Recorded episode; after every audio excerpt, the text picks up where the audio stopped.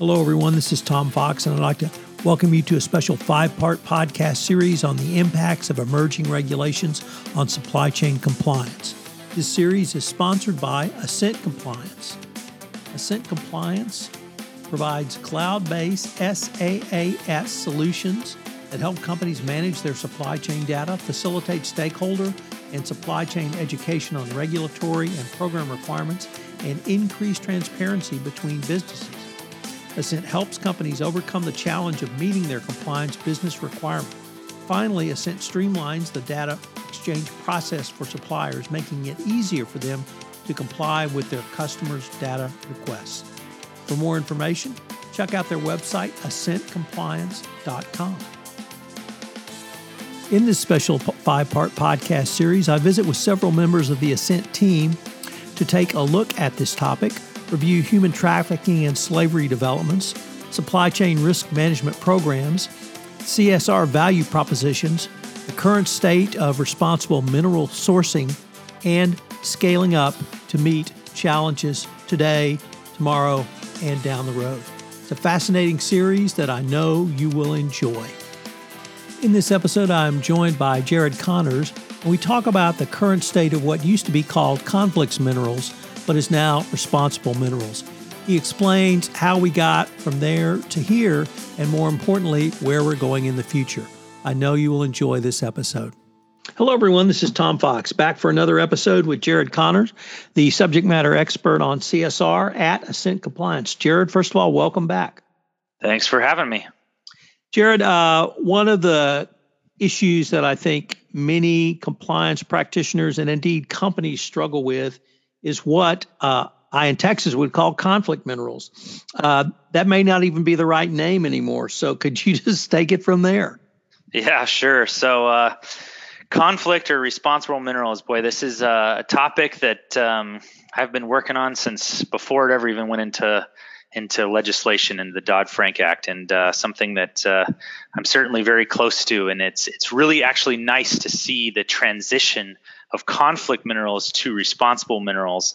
And basically, what that means is if you think about the conflict minerals legislation um, and its intent, it's basically telling you to identify your material sources of origin and demonstrate a chain of custody that those materials are not tampered with along the way. And responsible minerals says, well, let's also make sure that we're sourcing responsibly. We're looking beyond that. And this is a really big um, uh, transition that that's going on, meaning it's going to take some time to really fully engage in this process and do it right. Uh, and it's it's something that I'm personally very proud of. I remember one of my very very first tin smelter audits early early in the days before we even uh, had an organization name uh, to address these issues in electronics industry. And uh, I really had a panic attack when I went to this tin smelter, and I contacted my fellow uh, working group members um, back then in what was known as the EICC, the Electronics Industry Citizenship Coalition. Now the name has changed. Um, this was long before we even called it CFSI, the Conflict Minerals um, group, basically. Um, now that's even changed names. And uh, I contacted my few fellow companies that were in there, and I said, "Oh my goodness, you guys, I've seen something that I can't unsee, and it's it's quite scary for me, and I want to make sure that we're addressing these issues." And that was I saw water from tailing ponds at a refinery being fed to local farmers to water their crops. And, and if you know anything about metal refining process, you know that there's some uh, heavy metals in, in those tailing ponds. So I was not pleased to see that. And I've also seen some conditions around the globe that are, um, you know, less than standard, I would say. Um, so responsible minerals and the transition from conflict minerals to responsible minerals means that those organizations that are proudly engaging in this in this program are now looking at a variety of different risk issues, and you see this um, really taking shape with additional metals that are are coming into the responsible mineral space. So the original legislation is about tin, tantalum, tungsten, and gold, and that remains unchanged.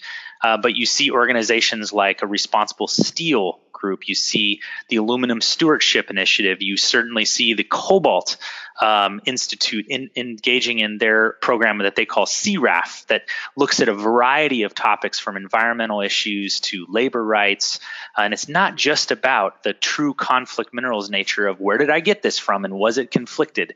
It's growing well beyond that. And it's uh, something that I'm personally very proud to see. Jared, one of the things that has struck me uh, about conflicts minerals slash responsible minerals is not so much the specific language around Dodd Frank and whether that's going to apply going forward or not, but really the entire concept of responsible sourcing. I've heard you talk about that literally for years, and it seems to me that the the message of Dodd Frank, the guts of Dodd Frank, the really uh, if I could say, the values of Dodd Frank around conflict mineral have now spread to a wide variety of other sourcing issues. Uh, would that be a fair assessment? It really is. I used to call this. It's a bad term, but I used to call it the gateway drug in terms of transparency in the supply chain. And I, I'll never forget going on stage early, early in the days of Dodd Frank and and I was doing a I can't remember where I was and, and I'm doing a topic on responsible or conflict mineral sourcing then and and everybody said what's the real intention of this legislation I said you know it, the real intention is about supply chain transparency and this is one of the initial elements that we've seen in legislation that's going to require companies to open their eyes to the upstream. And that's no more true in current years when we see, uh, or, or, recent months when we see companies now realizing that some of their upstream sources that they have no direct business interest in um, are actually under OFAC sanction. And this is actually causing companies to now address these other issues. Uh, and they would have never had that information before conflict minerals and gathering this information. So, really, it is the catalyst, if you will, for all of these different legislations, whether it's modern day slavery regulations or responsible sourcing of certain raw materials, um, whether you think of uh, um, you know, palm oil, or you think of uh, furs and, and, live animals. I can't say sustainable forestry because sustainable forestry actually became came in before conflict minerals, and in fact, that was one of the big educational opportunities we had in the early days of conflict minerals was learning from what sustainable forestry had already been doing. So the concept has been around for a long time, but I, in my opinion, and maybe I'm a little too close to this, conflict minerals has been that gateway for a proving ground, if you will, for demonstrating that companies can look into their upstream uh, without violating any supply chain uh, proprietary issues or knowing your tier threes if your tier twos don't are, are, worried about you cutting them out.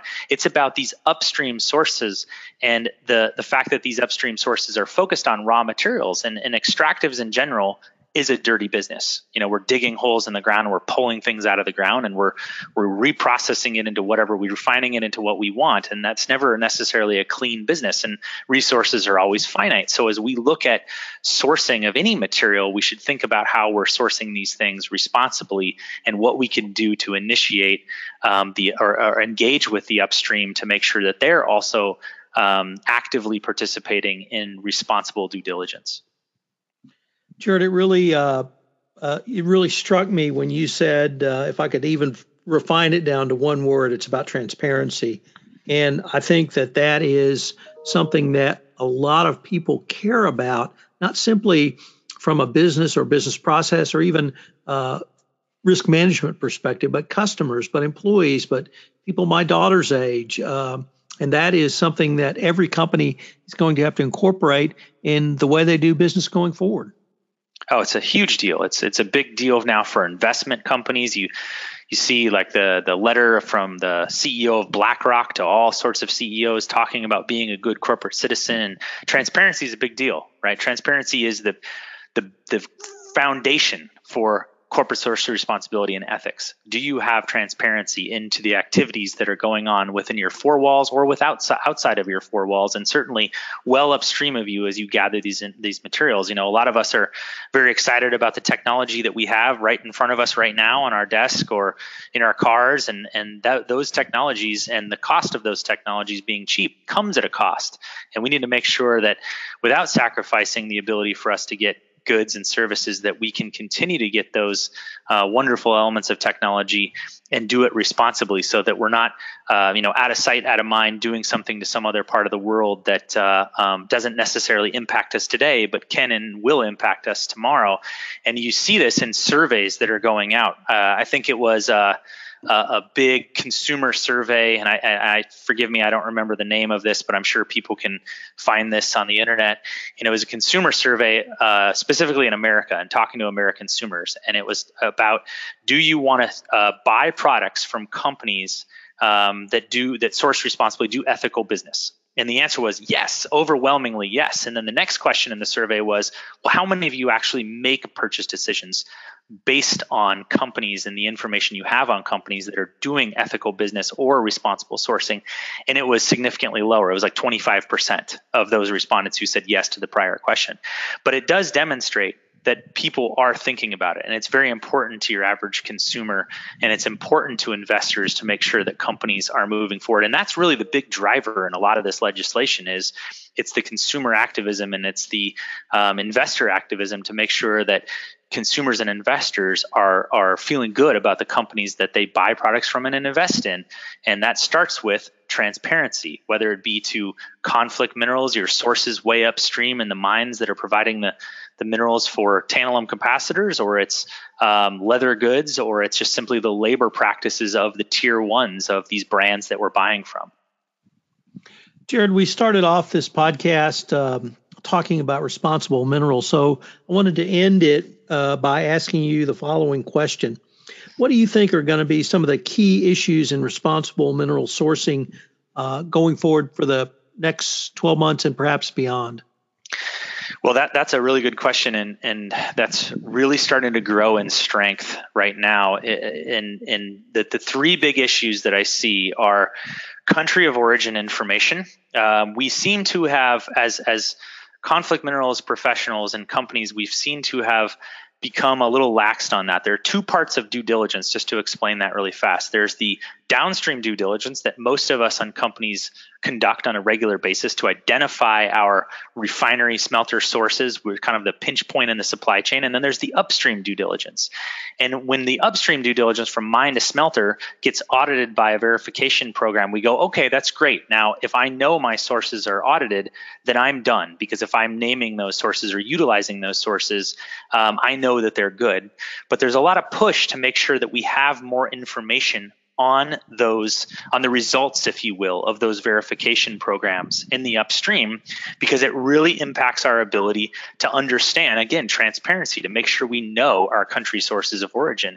And and that kind of brings us to issue number 2 our big hot topic issue number 2 is we're finding out that more common more commonly that we have upstream sources that are actually under sanction or have gone through some pretty serious litigations issues or have some major labor rights or environmental concerns within their organizations. And so by having that information, that transparency of those country of origin sources, we're able to then address uh, any peripheral risk issues with those um, upstream sources. Uh, and if we don't, if we're ignorant to those sources and we're not, we don't know where those country of origins are, and we simply know I've got a refinery and he passed an industry um, audit schema, uh, I'm good to go, and I and I leave it at that. I'm only getting partial information. Um, and then the third and final thing in, in, responsible mineral sources is the addition of additional metals into the process. For the first time ever, companies are going beyond Dodd-Frank legislation. And in my opinion, that was the intention all along is to put this thing in the water and let this start floating and have a have a journey of its own. And I think that's starting to happen. And we see a lot of companies now collecting data on cobalt. Um, and at first, companies went, well, it's not legislated, I'm not going to do it. Or I, I don't source batteries include in their responsible minerals program. So it's really taken on a life of its own. And I think 2018 was the first growing year, and we're going to see this thing just start to hockey stick up with so many different um, avenues, whether it be steel or aluminum or copper and all these different uh, base metals that that companies want to see in their quote responsible minerals program so they have transparency. Jared, unfortunately, we're near the end of our time, but I hope that uh, you will. Listeners will be back tomorrow where I have a great uh, series wrap up with Jonathan Hughes. Jared. Hello, everyone. This is Tom Fox again. I'd like to thank you for listening to this episode of impacts of emerging regulations on supply chain compliance. I hope you join us again tomorrow for our next episode. This podcast series is sponsored by Assent Compliance. You can learn more about Assent Compliance by checking out their website, www.assentcompliance.com. This special five part podcast series has been a special presentation of the Compliance Podcast Network. This podcast is a part of the C Suite Radio Network. For more top business podcasts, visit c-suiteradio.com.